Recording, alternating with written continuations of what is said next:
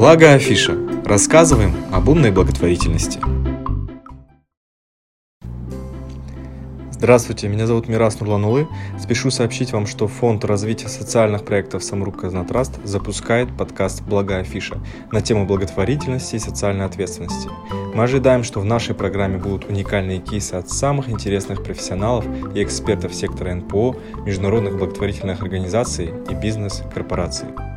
Это наш первый эпизод, и сегодня у нас в гостях директор региона Центральная Европа, Россия и Казахстан Международного фонда Reach for Change Татьяна Бурмистрова. Татьяна, здравствуйте. Добрый день.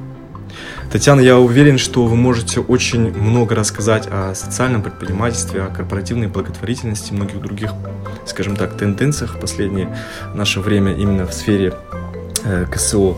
Но для начала хотелось бы понять а вообще, как вы пришли в эту сферу, как вы пришли в целом в фонд Reach for Change.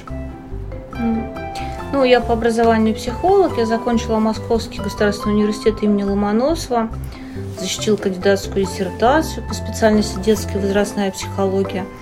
И довольно долгое время преподавала в вузах разных российских и работала психологом-консультантом, психологом-терапевтом.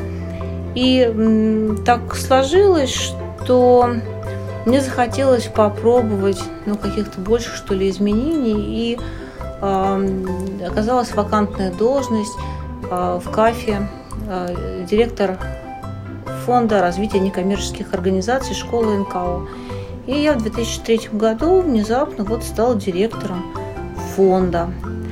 Фонд играл очень важную роль в развитии благотворительности в России и прежде всего в развитии некоммерческих организаций. И постепенно оно меня как-то очень сильно увлекла тема социального предпринимательства – такая была новая тема.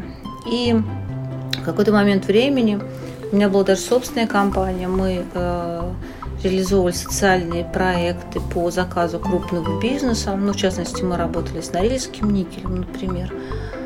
А, и потом, как все в жизни бывает довольно случайно, а, я совершенно случайно наткнулась, что э, шведский фонд, в то время он назывался Playing for Change, ищет э, директора, вернее, реген, э, это был так, менеджера, менеджера фонда в России, для того, чтобы запустить новую программу э, для социальных предпринимателей, которые работают в сфере детства и которые меняют э, жизнь детей к лучшему. И я зашла на этот сайт, и я поняла, что совпало просто все. А, и моя привязанность к теме детства и прав ребенка, и мой интерес к социальному предпринимательству. Вот, и я отправила свое резюме. Угу. Честно скажу, оно было хорошо подправлено моим родственникам шведам, и поэтому оно выглядело как шведское резюме, и, наверное, это сыграло свою роль, решающую в том, что оно прошло, тем более отправлялось оно за два часа до дедлайна. Потом я встретилась с людьми из фонда шведского и поняла, что это очень классная команда. На тот момент нас было всего пять человек в фонде. В фонде, который работает шведский. именно... Шведский а, фонд, шведский вообще фонд. международный фонд, состоял угу. из пяти человек. Фонд начал работать в Швеции, собирался начать работать в Гане, это Африка, и в России. И я присоединилась к этой команде. Сейчас нас в фонде по всему миру, в 18 странах, работает 65 человек. И вот так вот моя потихонечку карьера и развивается. Угу. Спасибо. Следующий вопрос. Хотелось бы понять э, специфику деятельности фонда Reach for Change. Это первое. И второе. Нас на самом деле слушают э, сектор НПО, то есть это непосредственно гражданские активисты, э, люди, которые занимаются социальными проектами в Казахстане. Это такие же компании, крупные доноры, как мы. Нам важно э, услышать кейсы, которыми мы можем поделиться с ними. Тематика нашего подкаста – это социальное предпринимательство. Перейдем к этой теме. Давайте э, поймем, что такое социальное предпринимательство в своем классическом понимании. Ну, по сути, вы задали два вопроса. Первый, чем занимается фонд Reach for Change, а второй, что такое социальное предпринимательство. Мы действительно поддерживаем э, фонд Reach for Change, верит в силу социальных предпринимателей, и мы помогаем им становиться устойчивыми, помогаем им масштабировать их решения, помогаем им находить более эффективные решения для детей и подростков во всем мире. Мы действуем в рамках целей устойчивого развития ООН, и, собственно, мы верим, что один человек может изменить жизнь к лучшему очень многих и многих детей. И, по сути, мы вначале находим таких людей. Для нас очень важны люди, которые понимают, в чем состоит проблема, которые знают и предлагают инновационные решения этой проблемы. И люди, которые обладают лидерским потенциалом, предпринимательским потенциалом, а люди, которые хотят учиться, развиваться, и люди, которые по-настоящему вдохновлены тем, что они делают, честные люди прежде всего. Вот таких людей мы вначале находим, а потом включаем их в программу инкубатор что означает, э, мы их отбираем, и когда в программе инкубатора они у нас оказываются – мы предоставляем им финансовую поддержку, и мы предоставляем им возможность для профессионального развития. Мы помогаем им выстраивать стратегию организации, мы помогаем им а, выстроить финансовый план, а, проанализировать, откуда могут быть источники доходов, помогаем им выстроить решение проблемы, помогаем контактами, находим им наставников, обеспечиваем то, что называется нетворкинг, ну или связь с такими же, как они – это вот то, что делает фонд. Для нас социальный предприниматель – это не юридическая форма. То есть для нас социальный предприниматель может быть и некоммерческой организацией, это может быть коммерческая организация. А самое главное, что социальный предприниматель четко ориентирован на решение социальной проблемы, видит социальную проблему, у него есть решение, и он стремится измерять то изменение, которое он производит в данной социальной проблеме. Финансовая составляющая является обязательным условием э, работы такого социального предпринимателя. Для нас очень важно, чтобы была финансовая устойчивость организации для реализации своей вот, социальной задачи. Вот для нас это социальный предприниматель. Социальные предприниматели те, которые получают прибыль, должны получать прибыль, но не реинвестируют в решение социальной проблемы. Спасибо. Угу. А, получается, действующий бизнес, э, предприниматель, либо индивидуальный предприниматель, они могут как-то ну, заниматься соцпредпринимательством, либо это будет считаться как что-то отдельное, как благотворительность, либо какое-то поднаправление к СВО. Ну, у нас же нет э, в стране, э, пока не принят закон ни в Российской Федерации, ни в Республике Казахстан закон о социальном предпринимательстве. И поэтому вопрос может, не может. А, ну, любой бизнес может делать все, что не запрещено законом, правильно же? Да, конечно. И, как правило, социальные предприниматели, они э, приходят туда по, э, по, я не знаю, по зову совести, по соответствию своей души и Бога, по потому что они видят эту проблему, потому что они могут, потому что они неравнодушны. Очень много разных э, причин, почему люди приходят в социальное предпринимательство. Иногда э, это их собственная проблема, которую они хотят решить. Ну, наверное, стоит привести пример. Э, вот мы поддержали проект Жанны Карата, это база отдыха «Пионер», и она, собственно говоря, пришла к пониманию, что одним из очень эффективных методов реабилитации детей с аутизмом и детей с ДЦП является, например, спуск на горных лыжах. Угу. Конечно, она не случайно пришла сюда, потому что она решала проблему собственного сына, она успешно ее решила, кстати говоря. И понятно, что ей двигала вот такая мотивация. И для нее это, конечно, это бизнес – но с другой стороны, это новое решение, это новая социальная услуга, которая помогает очень-очень многим и родителям, и детям. Вот, поэтому сказать, что там любой бизнесмен может стать социальным предпринимателем, ну, в целом-то да, но все зависит от человека. Если у человека вообще этот социальный мотив, социальная миссия. Корпоративная социальная ответственность – это немножечко другое. Угу. Социальное предпринимательство, оно всегда изменяет мир – это, оно всегда ведет к изменению статуса кво проблемы, так или иначе. Корпоративная социальная ответственность – это, ну, скажем так, это, это, это возможность и, может быть, необходимость даже делиться заработанной прибылью и э, решать и с, с, с теми, с, кто в ней нуждается. И ключевым отличием, наверное, будет изменение социального эффекта. Хотя вы правы, наверное, здесь довольно такая э, грань тонкая между одним и другим. Но вот пример, который мы, допустим, рассматривали про то, э, является ли социальным предпринимателем э, дантист, который э, будет за полцены э, оказывать услуги детям угу. из малообеспеченных семей или бесплатно он будет это делать.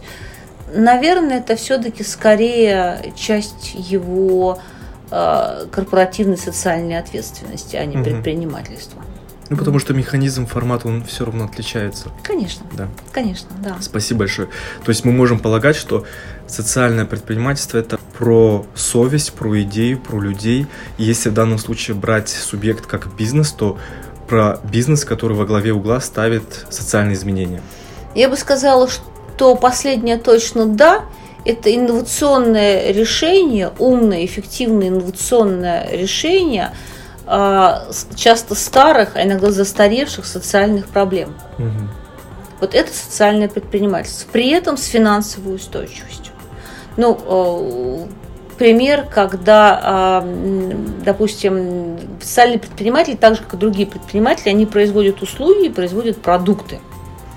Если а, Жанна Каратай на своем склоне, они производят услугу, реабилитация детей, и это спуск, собственно говоря, угу. горнолыжный, это летний лагерь. Если другой пример, и в Казахстане тоже, это производство велосипедов, которые, на которых могут кататься дети с нарушением опорно-двигательного аппарата. Вот это инновационный подход к решению проблемы. Да? Вот как-то угу. так. Спасибо.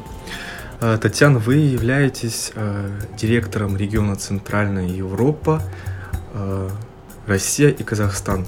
Сколько всего стран, получается, вы курируете? Сейчас четыре. Четыре страны. Да. То есть, в принципе, мы можем сейчас поговорить об этих странах, об особенностях, а, насколько сильно отличаются форматы, формы соцпредпринимательства в этих странах, либо они одинаковые, похожие? Я работаю с социальными предпринимателями Болгарии, Хорватии, Казахстана и России. И если брать портрет социального предпринимателя, то часто можно даже не отличить, из какой он страны. Угу. Потому что это какая-то интернациональная история. Как правило, это харизматические люди, очень замотивированные, очень креативные, очень работоспособные, то есть могут работать 24 плюс часа, а, очень заточенные на решение какой-то проблемы. И э, проблемы, ну мы работаем же в сфере детства, проблемы плюс-минус угу. во всех этих странах одинаковые. То есть так или иначе это сфера образования, равного доступа, например, или качества образования, если мы говорим о раннем развитии или удаленные территории. Это дети с особыми потребностями. Это благополучие психологическое детей и в семье, и э, э, в школе. И в целом э, даже мы часто встречаем, у нас одинаковые решения возникают в разных странах.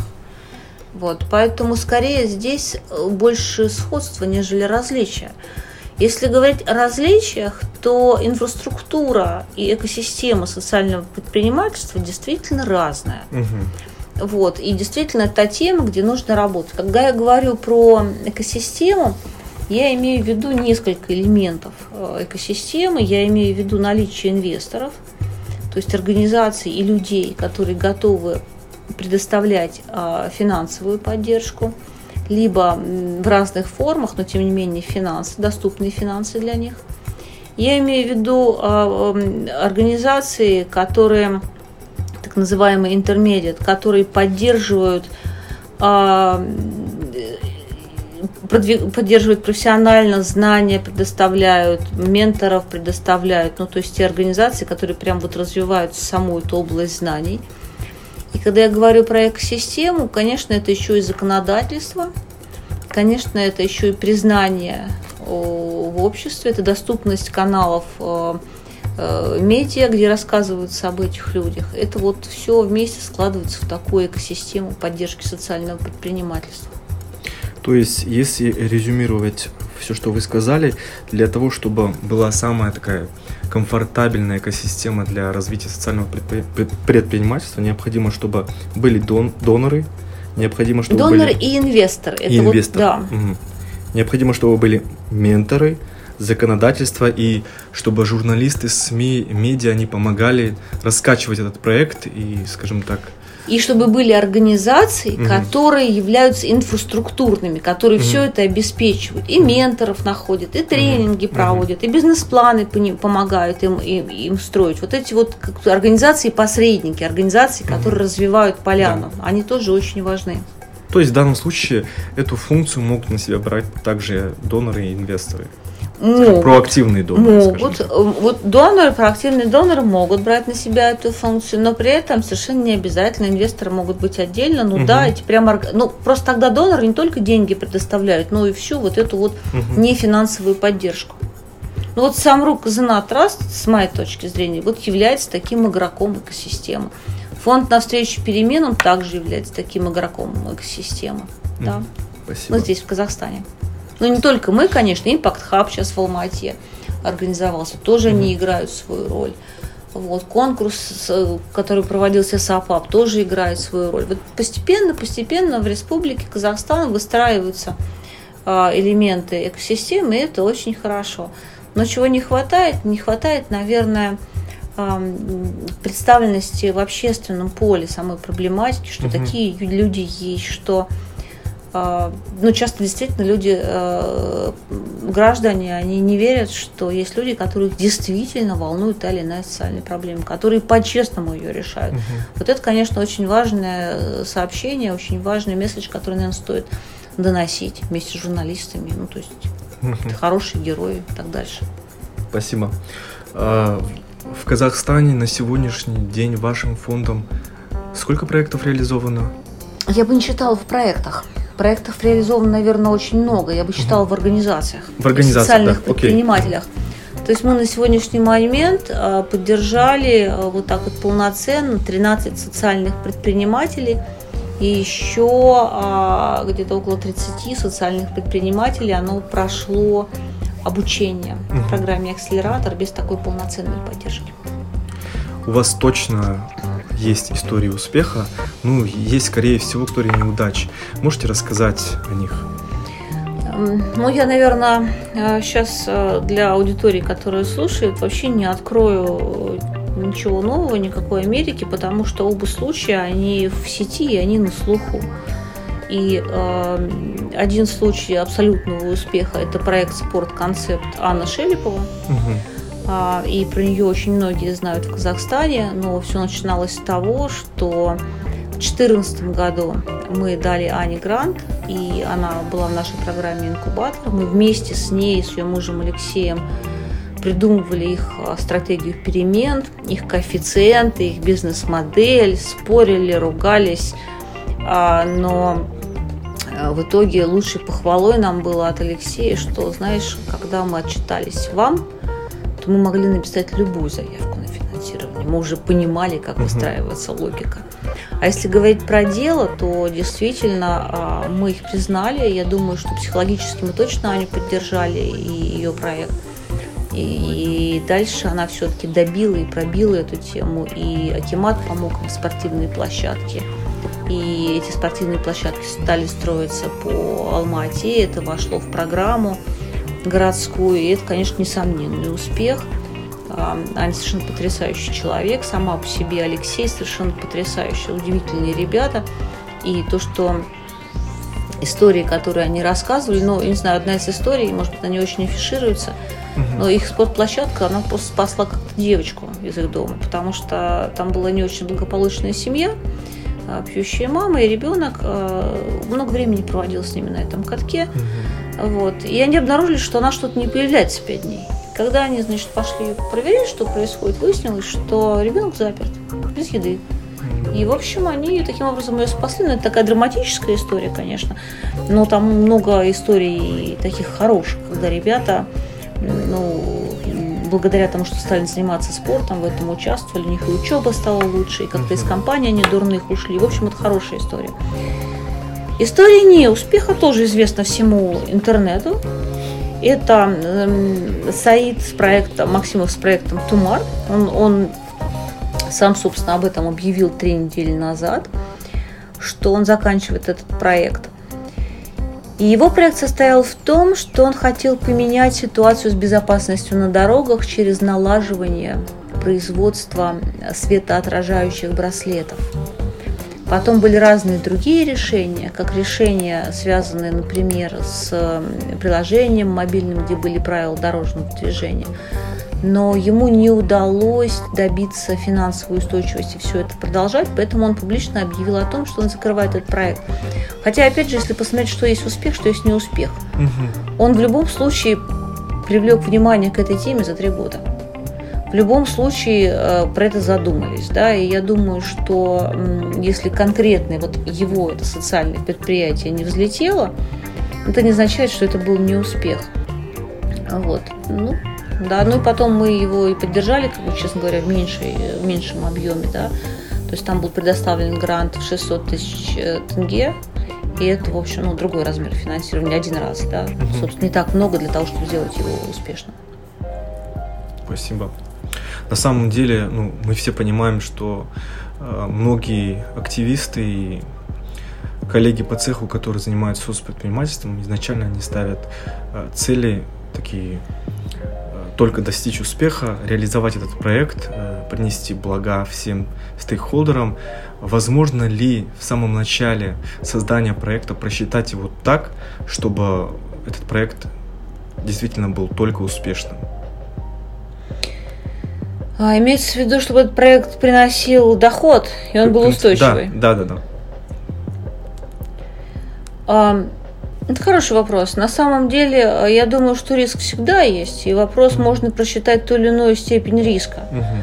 Но здесь ведь очень важна психология э, человека из социальной сферы. То есть, если это социальный предприниматель, он всегда сам заточен на успех.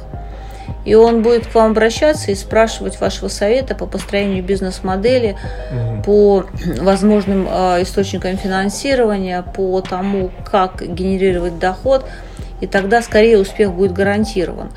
Вот. А если э, некоммерческая организация, если мы о ней сейчас говорим, она просто там, подается за финансированием, для них это очередной грант. И, собственно, грант, который там закончится через год, и снова нужно будет бежать за новыми деньгами. И в этом смысле уже на берегу видно, кто а, будет стремиться к успеху, а кто, в общем, не в ту сторону. Угу. Вот. И в этом смысле можно просчитать. Но вот в случае Саида, например, просчитать то, что он там прекратит работу через три года, ну, было практически невозможно, потому что у него была и мотивация, и все. Но это как угу. в бизнесе. Кажется, что бизнес должен взлететь, ну, да. а он потом м-м, не взлетает. Понятно. А, на самом деле, если сравнивать субъектов МСБ а, с субъектами НКО, гражданского сектора, мы все четко понимаем, что НКО это больше такие организации, которые направлены на развитие каких-то социальных проектов, и они не ставят во главе угла там, извлечение прибыли. И философия у них, в принципе, она сформировалась так, что им нужно приносить только благо. И сейчас, допустим, в Казахстане, мне кажется, им сложно перестроиться на то, чтобы давать блага, но и при этом еще и зарабатывать. Вот как объяснить, помочь сектору НКО, что нужно выходить на устойчивость, потому что гранты заканчиваются, и это не может продолжаться бесконечно. То, что сектор НКО, он должен быть немножечко устойчивым и идти к этому. Но у многих, конечно же, не получается как это им объяснить, донести, чтобы они эту философию приняли к себе, что нужно уметь зарабатывать, и в этом ничего плохого нету. Um, тут сразу целый пласт проблем поднимается в этом одном вопросе. Ну, во-первых, я бы сказала, а, что я бы доносила месседж не про то, что НКО должны зарабатывать, а про то, что НКО должны думать про свою финансовую устойчивость. Угу. И про э, это первое, а второе, э, прежде всего, да, они заточены на социальный результат, но вопрос, какой социальный результат? Может быть, устойчивость будет обеспечена более оптимальной моделью предоставления услуг. Может быть, от каких-то услуг нужно отказываться. Может быть, они неэффективны. То есть на кого нужно задуматься, какие изменения они производят, ради чего. И э, второй момент, кто за все это будет платить. Один простой вопрос НКО. Да, вы делаете социальные блага, но вообще в этом мире всегда кто-то за любое благо платит. Вот кто готов платить за то, что вы производите. И вот этих плательщиков много. Если готовы э, платить э, часть гранта, э, ой, простите, часть целевой группы, это возможно. Но есть, есть такая модель, когда действительно НКО производит очень качественную социальную услугу населения. Ну, вот смотрите, э, уход за пожилыми людьми. Угу. Здесь можно, э, соответственно, ну, как бы делать гибкую модель, когда есть хорошая система ухода на бесплатной основе, и часть покрывается, допустим, э, теми средствами, которые предоставляются на платной основе. Такой тоже может быть э, момент, да, когда там есть целевая группа, которая получает услуги бесплатно или по сниженной цене, и, собственно говоря, эта разница она покрывается за счет платных услуг. Это одна из возможных моделей. Другая возможная модель, когда э, находится и находится много разных спонсоров одной и той же программы, которые готовы там покрыть. Это называется фандрайзинг вообще-то. Угу. Вот, не обязательно написание грантов. Есть, как, есть модели, когда вообще нет никакого заработка, а Э, собственно говоря, расходы НКО вообще покрывают э, просто граждане. Ну вот вы мне рассказывали про пример, когда реабилитация детей с ДЦП одного из казахстанских фондов, ну, собственно, покрывать за счет частных пожертвований. Здесь просто должна быть очень грамотная, рациональная модель. Я вот себе позволю привести пример. Э, в Хорватии у нас есть проект в очень маленьком-маленьком месте – Называется оно «Гвоздь». Это такой совсем угу. такая вымирающая деревенька, еще как бы э, под влиянием войны, а тут довольно много молодежи уезжает. Что они делают? У них там есть э, такой детский центр, что само по себе удивительно в таком маленьком месте, куда приезжают работать волонтеры. Угу. И они там, в том числе эти волонтеры, там производят некоторые продукты, типа сувенирку, еще чего-то. Вот если они будут жить только за счет этой продажи сувенирки, ну это маленький-маленький источник дохода, он никогда не покроет их расходов. Но за счет того, что туда постоянно приезжают волонтеры, которые платят там за еду, за проживание, волонтеры международные, и они работают с этими детьми местными. Вот этот центр, он создает 6 рабочих мест. Угу. И эти рабочие места в той модели покрываются службой занятости – данного муниципалитета. И это социальное предпринимательство. Потому что фактически он развивает территорию, не делая и его бизнес-модель, его деньги идут из государства. Но что он делает? Он создает рабочие места в том числе. И одновременно еще и влияет на детей. Да? И вот это тоже бизнес-модель. Если бы он просто развивал, и он параллельно подается на очень многие разные гранты, да, но его устойчивость составляет эти пять рабочих мест, которые оплачиваются государством, и для государства это большой-большой вообще большой бонус, потому что они трудоустроили людей. Вот, так тоже можно. То есть очень разные могут быть модели. Угу. Спасибо. Хотелось бы выявить топ-5 самых э, таких э, частых и значимых, важных проблем, преград в развитии социального предпринимательства. Вы развиваете соцпредпринимательство в четырех странах, наверняка где-то они похожи, где-то они новые. О, это да. Топ для всех. Четырех и даже больше. Это нет доступных денег, которые бы вкладывались э, в социальные предприятия на ранней стадии развития, на этапе тестирования идеи. Угу. Этих денег очень мало, и э, действительно их э, не хватает. Поэтому нужно работать с компаниями, с инвесторами, чтобы э, можно было вкладывать. Второе – это то, что про социальное предпринимательство довольно мало знают. И это вызывает э, э, ну, как бы малое знание, неведение, вызывает подозрения у населения и непонимание, куда этого социального предпринимателя отнести. С одной стороны, он вроде бы как бы помогает тем, кому нужна да. помощь, с другой стороны, еще пытается зарабатывать и брать деньги.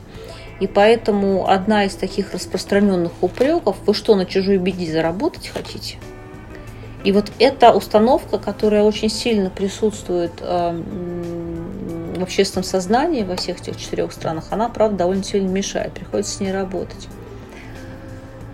Третье. Пять сказали, да? Третье, да. это, конечно, э, сами социальные предприниматели – у них отсутствуют и в малой степени есть эти знания, навыки, прежде всего бизнесовые, и знания теории перемен, и знания стратегического видения.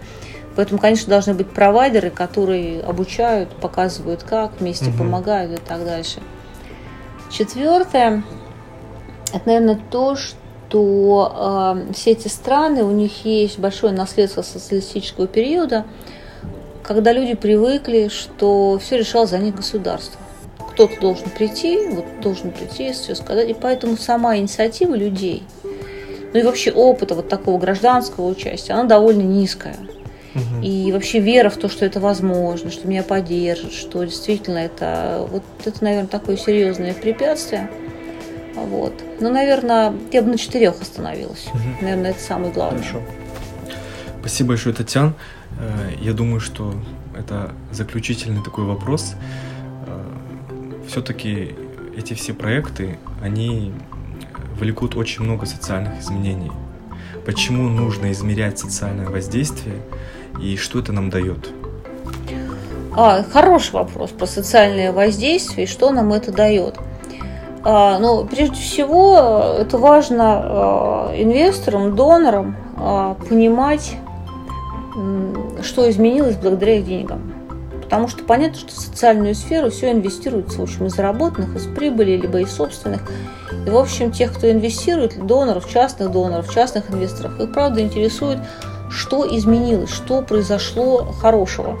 И э, просто рассказать, что за ваши деньги было э, проведено 6 уроков для кого-нибудь, это ни о чем. Что благодаря этих 6 уроков изменилось действительно? Угу. Что благодаря этому летнему лагерю поменялись? Кто стал счастливее? Снизился ли уровень суицидов? Удалось ли сохранить семью или семьи благодаря этому подходу? А действительно ли реабилитация происходит быстрее? Ну, вот какие-то на такие вопросы важно отвечать для тех, кто инвестирует для доноров. Потом это очень важно для самих организаций. Вообще мы правильно двигаемся или нет? Вообще мы и то делаем или нет? Может быть, из десяти разных видов деятельности, которые мы делаем, оставить три и их усилить, потому что они самые эффективные по сравнению с семью оставшимися. Сейчас довольно сильно набирает обороты подход, который называется доказательный подход. Когда, если мы предлагаем некоторое решение для детей особенно, то важно понимать, что у нас есть доказательства от экспертов, есть методики измерения, что благодаря вот такому решению действительно происходят какие-то социальные изменения.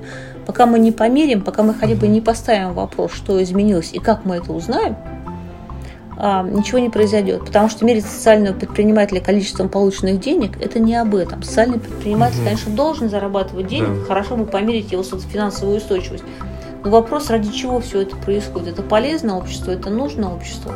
Вот э, поэтому важно для самих тоже измерять, чтобы понимать, куда вы двигаетесь. Ну и потом, опять же, если говорить про общество в целом, то только рассказы про то, что поменялось как было до, что стало после, только такие вдохновляющие рассказы, истории с фактами смогут что-то изменить в общественном сознании.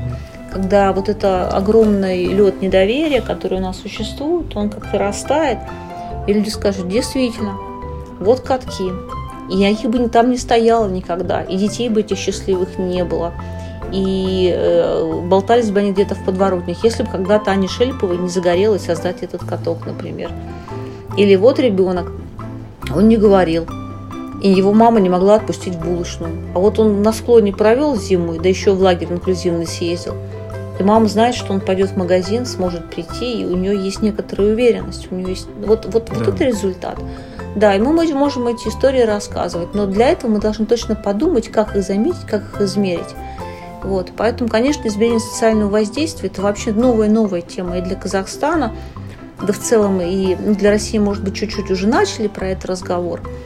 Вот. В Хорватии в прошлом году была целая конференция, которая так и называлась «Импакт 2018». В этом году будет «Импакт 2019» или будет проходить в Сербии про то, как мы измеряем социальное воздействие, думают ли компании об этом, когда деньги вкладывают в социалку, думают ли НКОшки.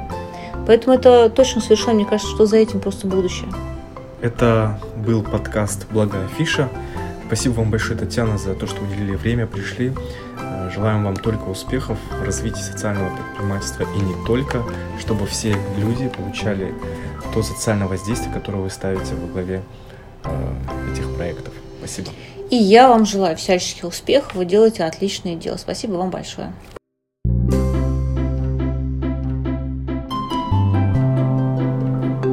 Благо афиша. Рассказываем об умной благотворительности.